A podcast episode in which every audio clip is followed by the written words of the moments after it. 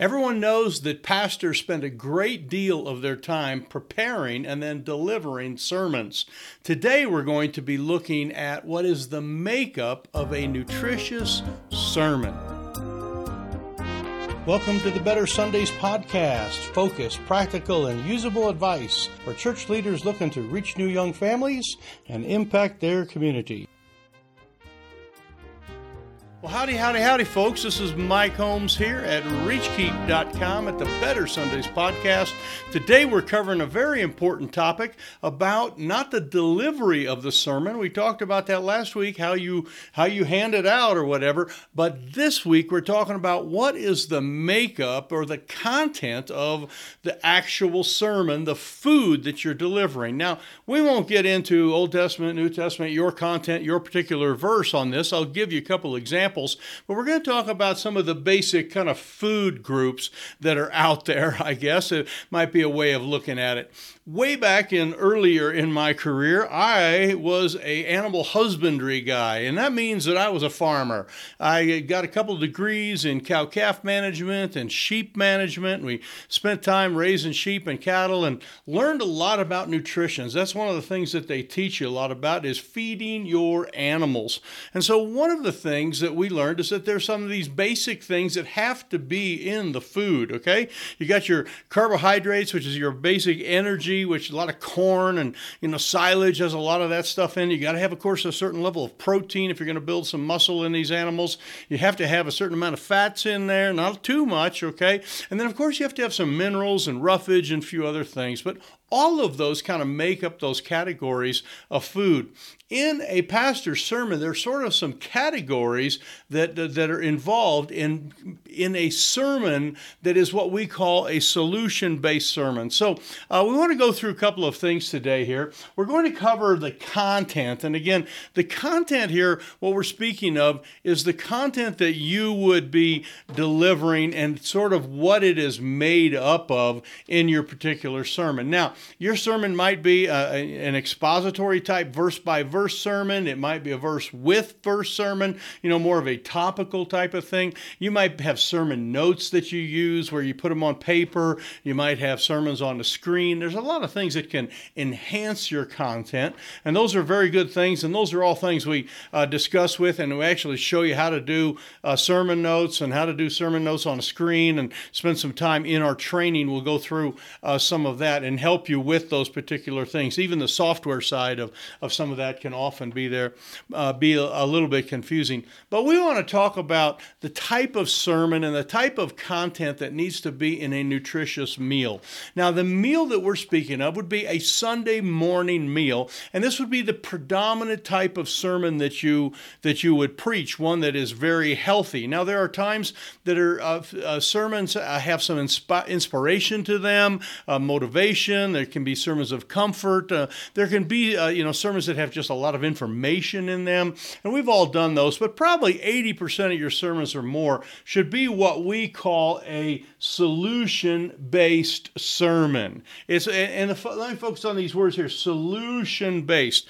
People are coming to church hungry. They're coming to church wounded. They're coming to church looking for relief. They're coming to church with a problem. And when we can send them home, and and then they're going to come back, and we're going to be able to disciple them. You can't disciple them if they're not coming back too often. Okay, so you got to get them back. You get them back for midweek things. Get them back for Bible studies because they have been fed the first time. So we want you to take the Word of God and expound it. And the idea of, of expounding or uh, you know demonstrating what it means and kind of showing what is there. Uh, expository preaching is kind of the term that's used often, but it just deals with the idea of exposing what the what the Holy Spirit intended in that particular verse. That's what we want you to want you to do. But we want to go through and kind of give you sort of some ways to kind of put together what we call a solution based sermon. Okay, so these would be like the steps that you would have in a solution based sermon. The first one would be this idea of just just explain it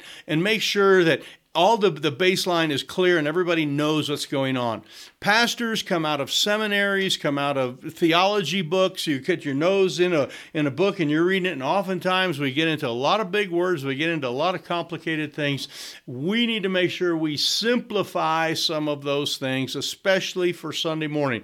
You want to kind of go deep into some of these other areas, you know, and use a lot of big words and some of that. You can do that. There are places for doing that. But when you start to reach new young families.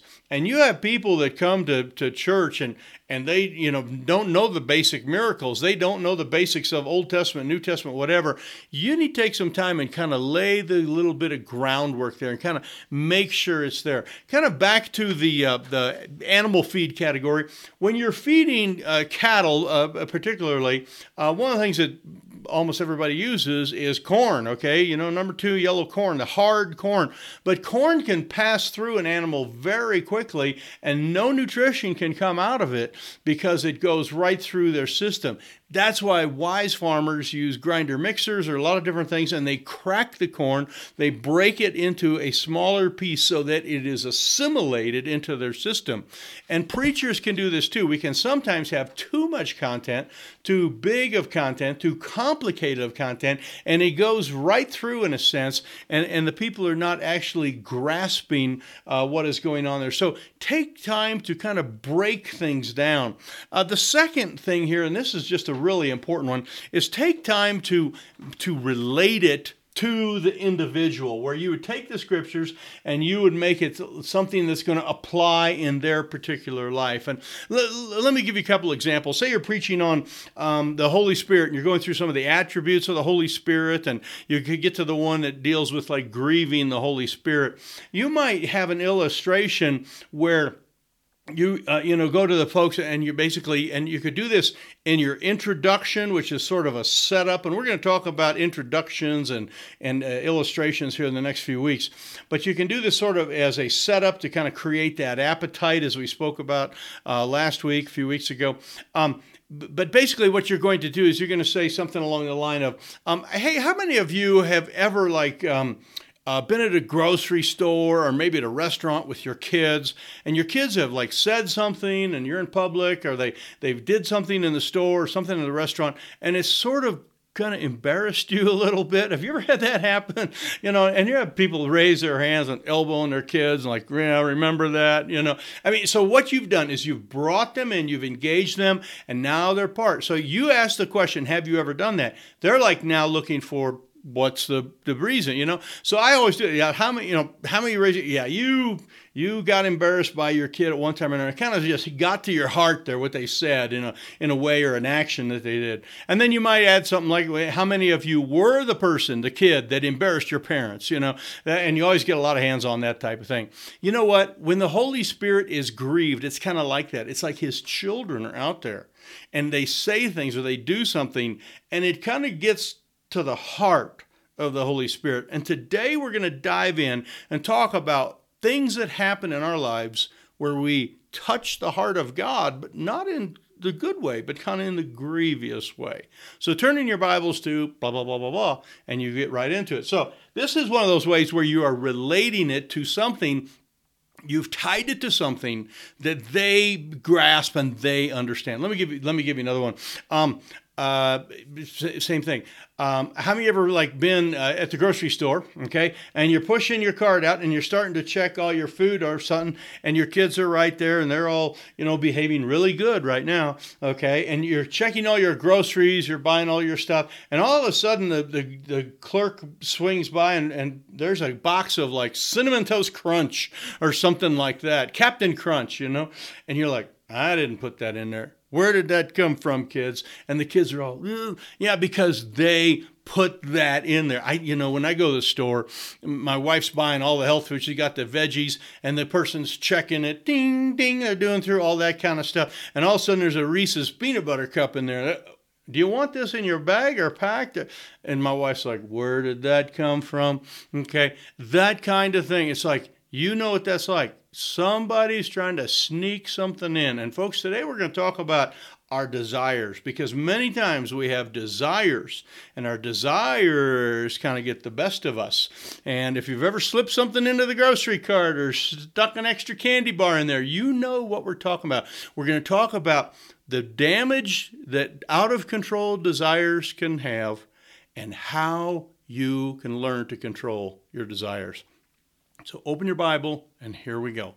Okay, or turn to such and such a verse and here we go. You might do that partway through the sermon. You see, this is what we call relating and taking the content and making it relatable. This is like the, the cracking of the corn. This is like, you know, you're getting explained, you're going to get it to them, and it's going to be assimilated in this way. The last one, of course, is just something that we all know that we need to do, and this is the application of a sermon where we actually just say, and here are some ways that you can apply this in your life with your parents, with your children, with your in laws, you know, with your neighbors or whatever and you do that. And one of the ways that I like to do this that works well is you, you kind of do the imagine. Imagine what would happen if everybody, okay, in our church or everybody in our community, you know, uh, was hungering and thirsting after righteousness, for example. What if everybody was hungry? How cool would that be if people were like, wow, I need to get to church. I need to read my Bible. I need to do this. And, and you're like making this application where people will do that. You're, you're, you're encouraging people to apply it into their life. And that's just a good way to do it. So take, uh, take that with you. If, if this is helpful stuff for you, we, we uh, uh, try to help out the best we can. Um, just give us a thumbs up here or share this. We appreciate that. Or subscribe if you've never subscribed here uh, on our YouTube channel. We appreciate that. But the idea of solution based content is so important that we would do that. These are the steps to a solution. And, and when we explain it and when we relate it and when we apply it, what we have done is we have created a solution for somebody. Now, hopefully, they're going to take it, and hopefully, it's going to be this nutritious thing that they're going to grab and, and run with, and, and, and they're going to you know assimilate it. Um, let me finish with an illustration. It's kind of a gross one, but in, in the cattle business, you feed your cattle X number of food, and you know how many, how much this you gave them, and that and that and that. You balance the rations. It's a very big thing, so make sure everything's balanced. There are ways that you can study how much your cattle have got it. Uh, obviously, you can see how much weight they've gained and some of that. And there's actually uh, kind of companies and services that they go out into the feedlot there and they scrape up some things off the bottom of the feedlot and they test those and they see how much actually is still in, in that, okay, the stuff on the ground. And they know then what you put into them and they can tell what has been retained. The idea is that people would retain it because it is nutritious. And we need to take time no matter whether the content is Old Testament, New Testament, verse by verse, verse with verse, however you do it, we need to make sure that it is nutritious and it is being assimilated into their life. So, if this is helpful for you, we've got some training that we're beginning here soon. You can get to it at reachkeep.com slash preaching, and we'll put you on our wait list and get in touch with you. Uh, let's preach better. That is kind of the mantra for this, and we'll be doing some one-on-one coaching, some group coaching with uh, pastors just like yourself and helping you to be the very best you can be. So, thanks for being with us here. Again, if this is helpful, hit the thumbs up button, give us a share, make a comment below. Always appreciate the comments and respond to all of them. And we will see you next time at the Better Sundays podcast at reachkeep.com.